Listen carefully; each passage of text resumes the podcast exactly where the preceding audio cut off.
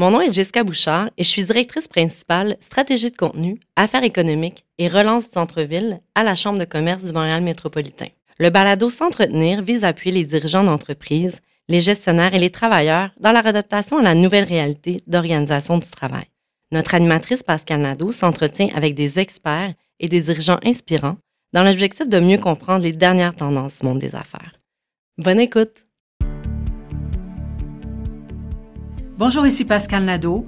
Bienvenue à ce septième épisode du balado S'entretenir de la Chambre de commerce du Montréal métropolitain. Au menu aujourd'hui, deux éléments essentiels au développement économique et social du centre-ville de Montréal, la mobilité et l'habitation. Nous discuterons des conditions gagnantes pour rehausser l'expérience en mobilité des usagers du centre-ville et pour développer une offre résidentielle respectueuse de l'environnement. Pour demeurer attrayant, attirant, le centre-ville de Montréal doit plus que jamais se développer au rythme des nouvelles générations qui valorisent une mobilité durable et une densification réfléchie du territoire pour répondre aux enjeux climatiques en réduisant notre empreinte au sol. Notre première invitée est Laurence Vincent, présidente directrice générale de Prével, une entreprise de développement immobilier bien connue à Montréal. Depuis 2018, année où Laurence a graduellement pris les rênes de l'entreprise familiale, Prével a joué un rôle clé dans la transformation du paysage immobilier de Montréal en mettant de l'avant plusieurs projets ambitieux de revitalisation urbaine. Laurence est une ardente défenseur de la densification intelligente et de la mobilité durable. Bonjour Laurence, merci d'être là. Bonjour. Aussi avec nous en studio pour nous partager son point de vue éclairé et ses réflexions sur ces questions de grande importance pour Montréal, Michel Leblanc, président et chef de la direction de la Chambre de commerce du Montréal métropolitain. Le développement de l'habitation à Montréal est une priorité de longue date pour la Chambre, qui surveille de près l'équilibre du marché du logement en misant sur une densité optimale à proximité des axes structurants de transport en commun. Bonjour Michel et merci d'être là. Bonjour. Je vais commencer avec vous, Michel. En janvier dernier, la Chambre a publié une, vraiment une large étude sur l'impact des chantiers de construction, les travaux routiers, les travaux de réfection à Montréal. On a eu l'occasion d'en parler à plusieurs reprises d'ailleurs, et, et, particulièrement vous et moi lors de notre premier balado. C'est vraiment un facteur très désagréable pour les gens, je dirais, qui viennent à Montréal. Une raison d'ailleurs pour laquelle certaines personnes décident de ne plus y venir. L'étude offrait un constat vraiment très clair des raisons pour lesquelles nous en étions là, avec aussi une perspective historique qui était très intéressante et qui offrait des pistes de solutions pour réduire les entraves à la circulation. Le sujet est d'actualité depuis très longtemps et on sent que cette étude a véritablement été un moteur de changement. En tout cas, on voit que les choses commencent à avancer dans ce dossier-là. C'est clair que c'est pas nouveau. Les gens qui fréquentent Montréal, les Montréalais eux-mêmes, le savent depuis longtemps c'est difficile de circuler à Montréal. Il y a des chantiers partout. Et à un moment donné, ce qu'on a réalisé, c'est qu'il fallait qu'on sorte de la perception puis qu'on documente.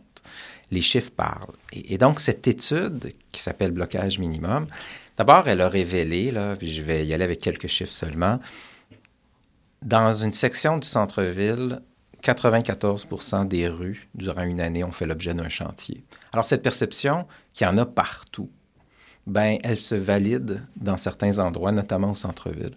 Ensuite, on a pris des axes, et on a pris en particulier l'axe Saint-Urbain, sur une période de neuf ans. C'est difficile à oublier. C'est ça. Sur une période de neuf ans, continuellement, il y a eu un chantier à un segment ou l'autre. Donc, cette impression qu'il y en a tout le temps s'ajoute à celle qu'il y en a partout. Et le troisième chiffre, c'est que quand on a compté le nombre de cônes oranges et qu'on les a regardés dans le centre-ville, on s'est aperçu que 27% de ces cônes oranges étaient là sans aucune raison vérifiable. Pas de chantier, pas de travaux. Donc cette impression que des cônes oranges, il y en a partout, tout le temps, parfois sans raison, elle est totalement vérifiée. Ces chiffres-là ont parlé. Et ce que ça a provoqué, c'est cette prise de conscience que ça n'avait aucun sens. Et là, la ville a décidé d'agir. La ville a tenu un sommet. Et dans ce sommet, il est arrivé un constat très clair, c'est que les chantiers qui doivent être coordonnés ne sont pas coordonnés tout simplement parce qu'ils ne sont pas inscrits dans la plateforme où on pourrait le faire. 6% des chantiers seulement l'année dernière. Et donc là, la ville va rendre ça obligatoire. On veut un permis parce qu'on va utiliser l'espace public. Eh bien, on va devoir s'inscrire, ce qui va donner l'occasion de coordonner au sens de peut-être intégrer un chantier de voirie avec un chantier d'Hydro-Québec ou un chantier d'énergie, qui va diminuer le nombre de chantiers qui va aussi permettre de diminuer les possibilités que des chantiers en axe parallèle aient lieu en même temps, ce qui est souvent un irritant. Là, on a l'impression que si on va aller d'est-ouest dans cette section de la ville, il y a des chantiers dans toutes les rues. Mm-hmm. Alors ça, c'est des choses qui vont s'améliorer. La ville a dit, moi, je vais demander à ce qu'on ne mette pas les cônes plus de 24 heures avant le début du chantier et qu'on les enlève 24 heures à la fin du chantier. On observait que des cônes traînaient pendant trois semaines ou étaient mis deux semaines d'avance. Le gouvernement du Québec est revenu à la charge en disant, moi, je vais réduire la taille des cônes en milieu urbain. Je vais m'assurer que s'il y en a qui traînent au-delà de 72 heures sans raison, je les enlève, peu importe que ce soit les miens. C'est ce que le gouvernement du Québec a mm-hmm. commencé à faire. Et l'autre chose que le gouvernement du Québec a dit, c'est je vais revoir les règles de distance de sécurité pour des chantiers urbains parce que les règles qui s'appliquaient en chantier à Montréal étaient les mêmes règles que sur une route rurale. C'est des règles de la rue de 60 km/h. On est au centre-ville, des limites à 30-40 km/h. Il n'y a pas de raison qu'on dégage autant avec des cônes oranges à l'avance du chantier. Mm-hmm. Donc, cette étude, ce qu'elle a provoqué du point de vue des décideurs, c'est la décision. Il avait le pouvoir avant. Et là, ils ont décidé d'agir. Et c'est ça. Et la concertation, un début de concertation. Oui. Et, le privé lui-même s'est reconnu dans sa responsabilité de dire je n'inscrivais pas tous mes chantiers dans la plateforme de coordination. Dans certains cas, j'utilise la voie publique pour entreposer des matériaux pendant mon chantier ou même mettre du stationnement pour des employés. Ben, ça va prendre d'autres solutions que d'utiliser l'espace public pour ces fonctions-là. Mais on s'entend, euh, le miracle n'arrivera pas demain matin. C'est clair. Et, et c'est là où je dis à tout le monde, retenez pas votre souffle, vous allez mourir. L'idée, c'est qu'il y a une amorce. D'après moi, on va commencer à avoir un peu d'habillage de chantier plus léger, ce qui est déjà une bonne chose. La coordination va s'installer, ce qui va éventuellement diminuer le nombre de chantiers. Et il va y avoir moins de cônes orange et surtout moins visible. Donc, la signature visuelle des cônes orange va diminuer. Mais c'est sûr que ça n'empêchera pas qu'il y a des travaux de voirie à faire. Nos infrastructures ont mal été entretenues. Montréal aussi est en croissance, donc il y a des projets de construction. Ça utilise euh, parfois l'espace public, mais surtout, ça fait qu'on doit fermer à certains moments. Donc tout ça va continuer mais au moins, on va savoir que c'est fait au mieux dans les circonstances. On s'entend qu'il faut un début à tout et c'est lancé. Et puis, il faut espérer maintenant que toutes vos pistes de solutions seront écoutées. Parce que vous le dites, oui, effectivement, euh, la présence de chantiers à Montréal, et plus il y en a, plus c'est signe de vitalité économique pour un centre-ville. Et puis, c'est important, c'est important dans notre perspective de développer des infrastructures pour aussi penser à nos besoins en habitation qui sont criants en ce moment. C'est clair. Puis, on a Laurence avec nous. Moi, j'aime voir les grues des projets, et que ce soit les projets de Prével, les projets de Cadillac, les projets qui ont lieu sur l'espace privé. J'aime ça parce que ce que ça témoigne, c'est une ville qui se renouvelle, qui construit des nouvelles solutions pour les résidents, pour les entreprises. C'est génial, mais euh, ça veut dire aussi que ça occupe parfois l'espace public, ça nous complique la vie pendant un certain temps.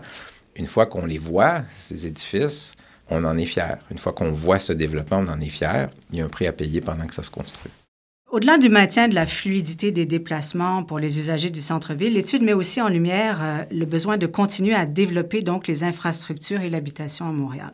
Alors, Laurent, je le disais en présentation, vous êtes président d'une importante compagnie de développement immobilier dans le paysage québécois, Prével. Michel et la Chambre nous parlent régulièrement de l'importance de penser aux besoins en habitation à Montréal, on parle énormément de la crise du logement à Montréal. C'est très difficile de se loger, qu'on veuille acheter, qu'on veuille louer. Ce n'est pas simple.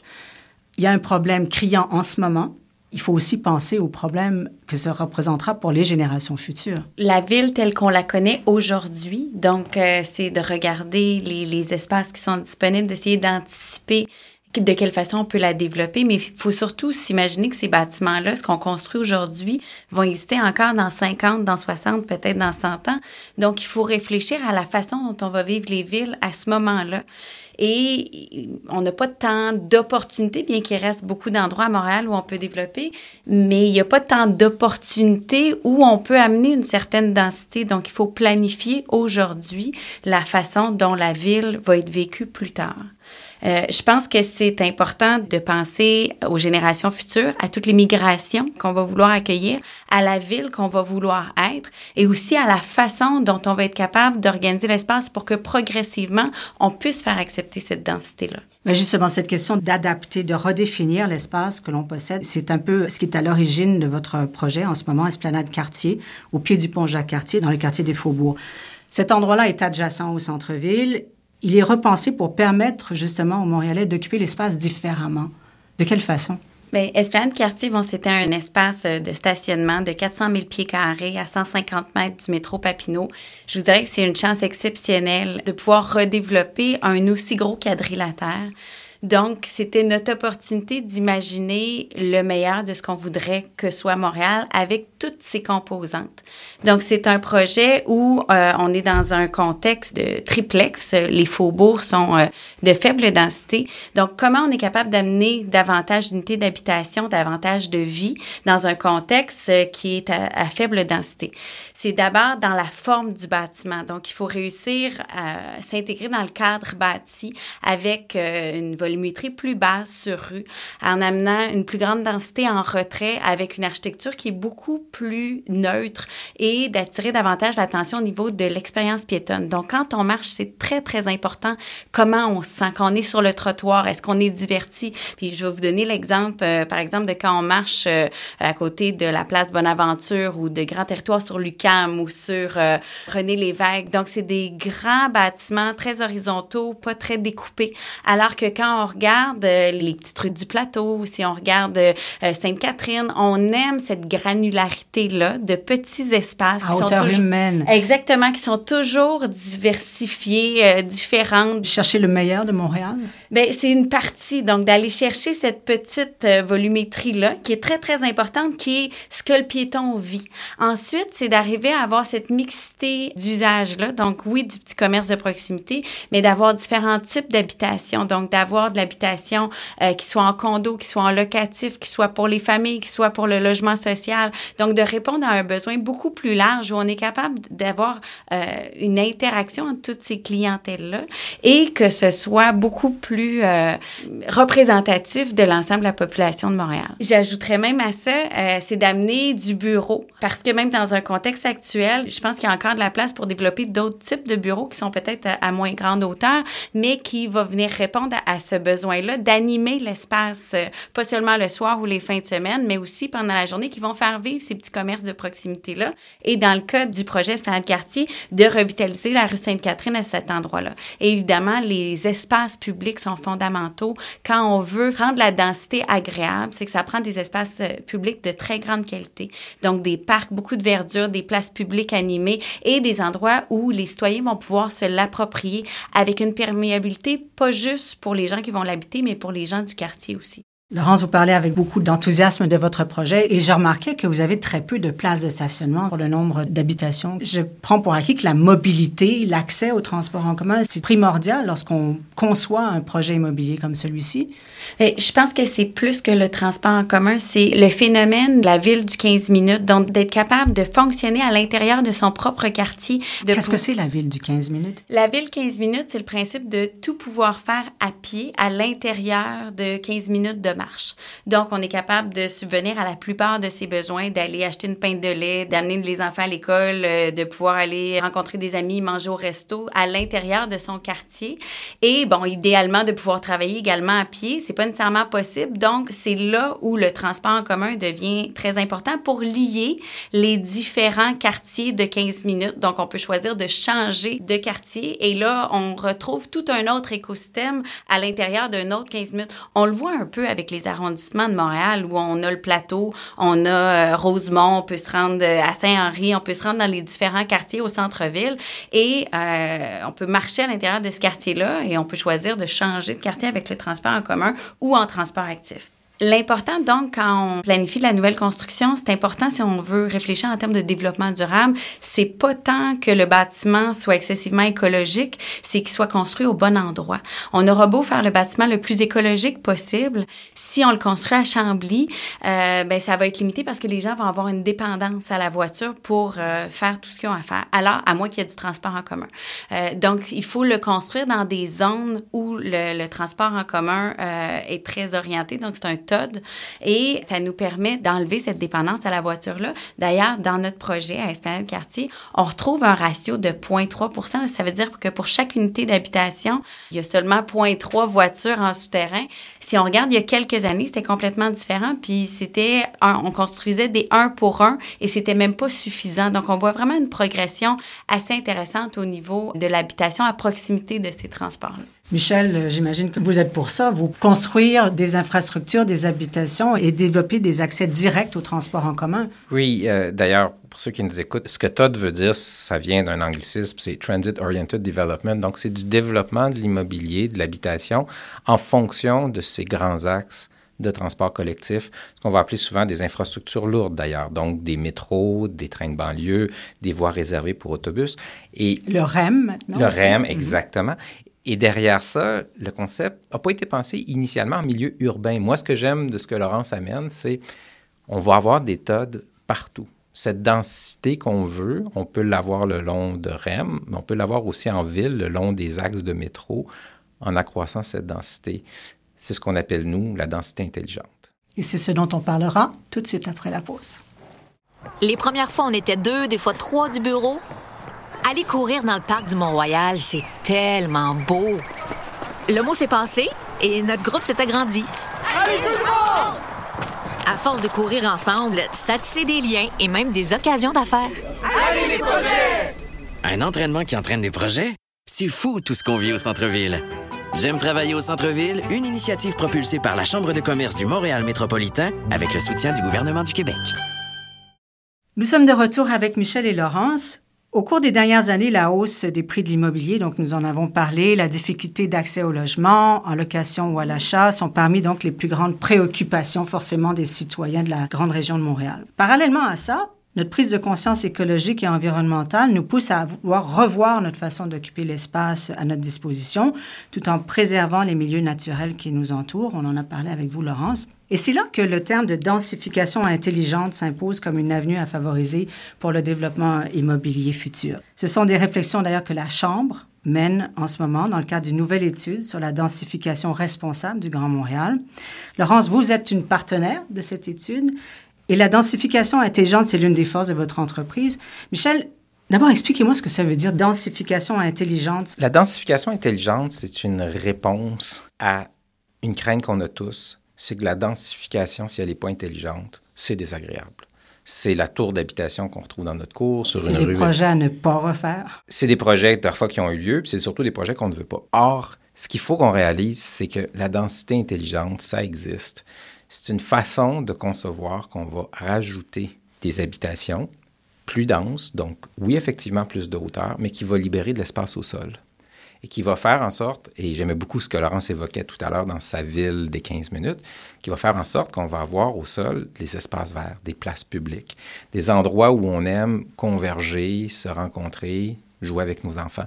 Et donc, cette densité intelligente, si on peut la faire à proximité de voies de transport collectif, là, c'est la réussite absolue. C'est-à-dire que non seulement on a une densité qui nous libère des espaces au sol, mais on le fait dans un endroit où on a besoin de moins de stationnement parce qu'il y a moins de voitures et éventuellement, on se déplace en transport actif ou en transport collectif. C'est ça le concept. On a besoin de plus d'habitations. Pour y arriver, ça prend de la densité, mais c'est pas suffisant, plus de densité, ça prend de la densité intelligente. Et la densification intelligente, Laurence, ça veut dire aussi construire à partir de ce que l'on a déjà, à partir de ce qui existe déjà. Tout à fait. On se fait souvent dire pourquoi vous ne faites pas un plan puis vous ne le répliquez pas partout? Ce serait bien plus simple. Dans le fond, on aurait euh, déjà notre modèle tout réfléchi, mais c'est qu'on n'a pas le choix de d'abord analyser le secteur, de s'inspirer du milieu, de comprendre le quartier dans lequel on s'implante et de travailler à partir des éléments existants. Parce que l'objectif, c'est pas de défigurer le, Absolument pas. Quand on s'est installé avec Esplanade Quartier, dans le quartier des Faubourgs, il y a déjà un ADN à ce quartier-là. Pour nous, là, en termes de démarche, on travaille avec les gens du quartier pour comprendre ce qu'ils aiment du quartier et essayer de miser sur ces éléments-là parce qu'on va vouloir qu'ils s'approprient aussi le nouveau projet qu'on va faire, que les nouveaux espaces publics qu'on va créer soient leurs espaces publics, que les commerces de proximité soient utilisés euh, par eux. Donc, et c'est en réussissant à avoir ce dialogue-là avec la communauté existante que nous, on amène une proposition qui va être acceptable pour ceux qui habitent déjà. Et quand on y pense, le promoteur est le seul représentant des clients futurs. Les futurs résidents de la ville ou du secteur en question n'ont pas de voix quand on réfléchit à un projet.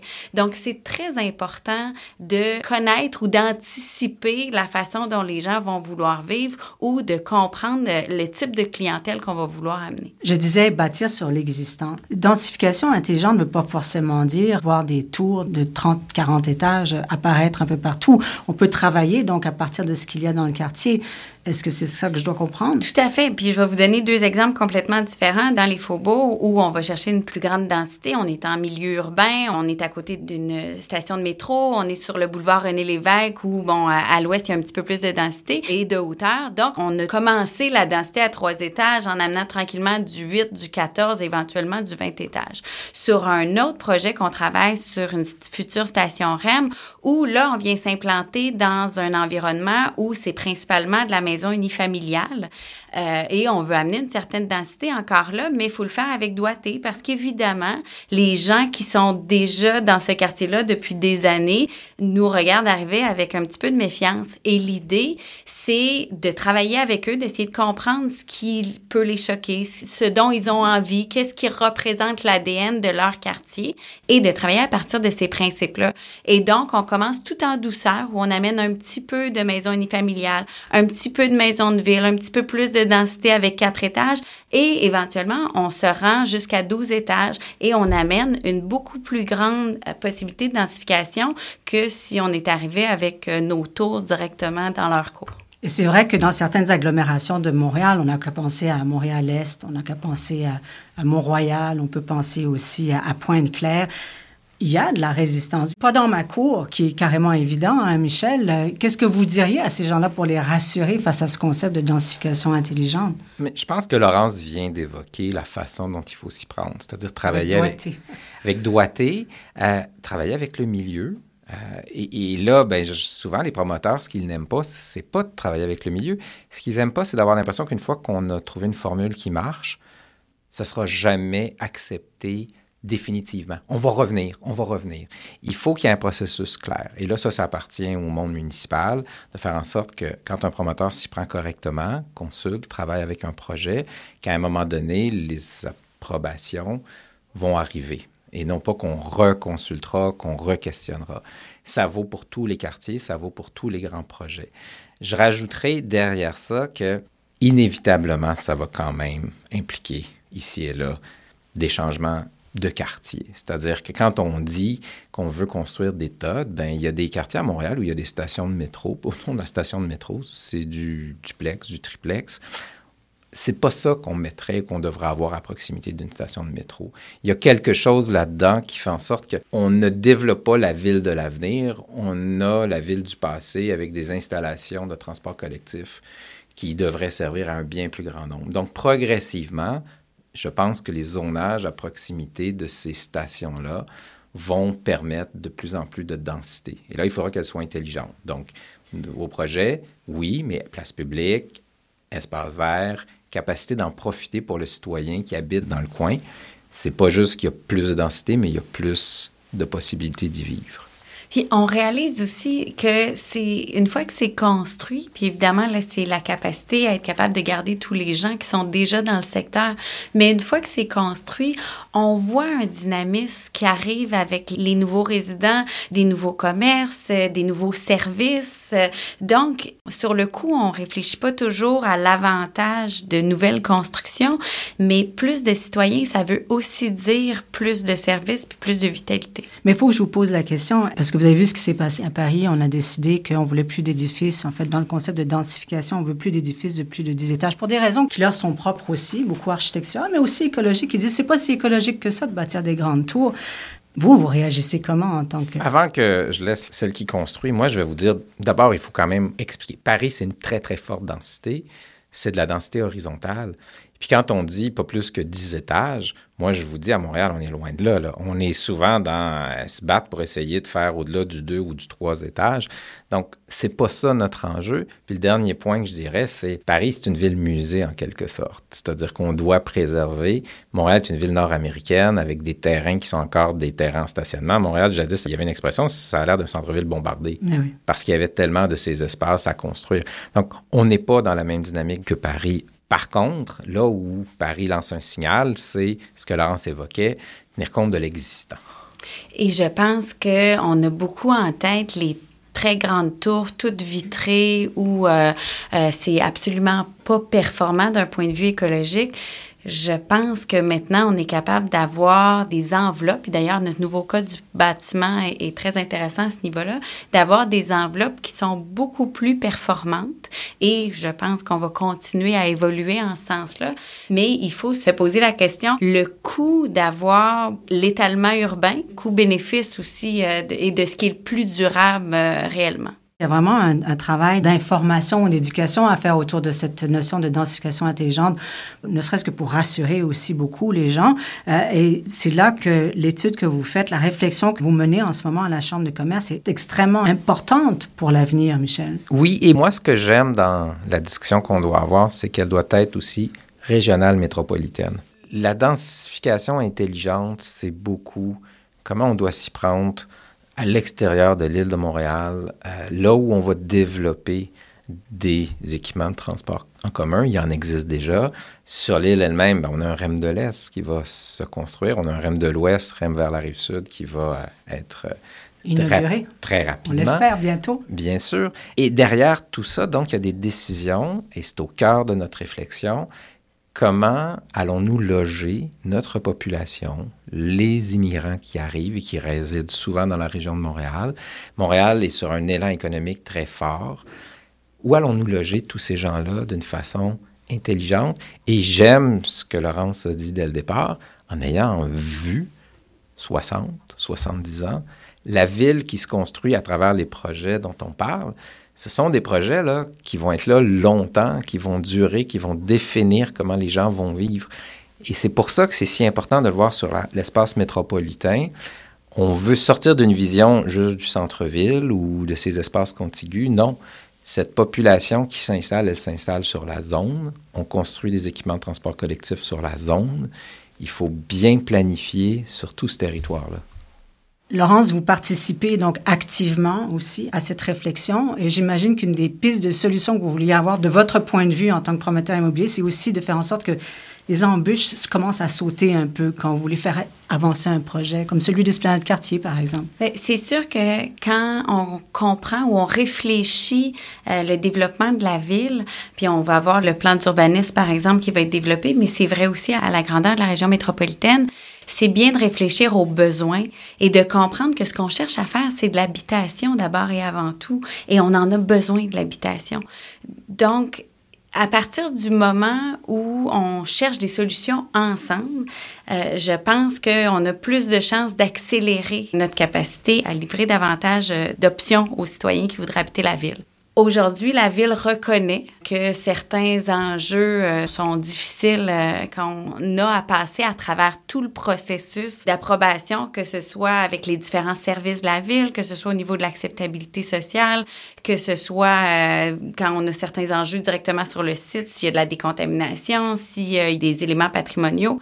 La ville a mis en place une cellule facilitatrice pour essayer de voir à accélérer, à donner davantage de prévisibilité et à mettre tout le monde autour de la table dès le début pour pas qu'on apprenne au fur et à mesure qu'on avance différentes contraintes, différents enjeux, que quelqu'un arrive dans le processus plus tard et ait pas suivi tout le cheminement qu'on a déjà Ça fait, donc retarde on ait encore. besoin de reculer ou euh, de changer le projet. Donc, je veux demeurer optimiste face à cette nouvelle euh, approche-là. Et je vais terminer là-dessus, Michel, avec vous. Êtes-vous aussi optimiste pour l'avenir? Moi, j'ai l'impression que le constat, le premier, c'est la pénurie de logements qui force tout le monde à trouver des solutions. Deuxièmement, cette réalisation que la crise climatique nous force à penser intelligemment où on construit, comment on va se déplacer. Cette convergence, on veut du logement, mais on ne veut pas maintenir la pression sur l'environnement telle qu'elle est présentement, va nous amener à prendre les bonnes décisions. Ce qu'on essaie, nous, c'est d'accélérer cette prise de décision parce que le logement en a besoin maintenant. Le transport en commun, il se construit maintenant. Et donc, il faut que ça bouge vite. Et c'est là mon optimisme. Moi, je crois beaucoup dans la pression qui existe et qui force les bonnes décisions. Cette pression-là, elle est évidente à suivre dans les prochains mois. Vous viendrez nous en reparler dans un autre balado. Merci Michel. Ça me fera plaisir. Merci Pascal. Et merci Laurence. Merci Pascal. Les propos de Laurence et Michel témoignent de l'importance de réfléchir à l'avenir de l'habitation à Montréal afin de répondre aux besoins actuels, mais aussi à ceux des générations futures. Une réflexion qui se tient avec en trame de fond l'urgence climatique, qui nous pousse à revoir nos façons de faire et à redéfinir notre rapport à l'espace et à la mobilité. Une densification responsable permettra de bâtir des quartiers durables qui miseront sur le transport collectif et sur des services de proximité. Vous pouvez consulter les études de la Chambre de commerce du Montréal métropolitain sur son site Internet. Merci de votre écoute et au plaisir de vous retrouver très bientôt pour un nouvel épisode de S'entretenir.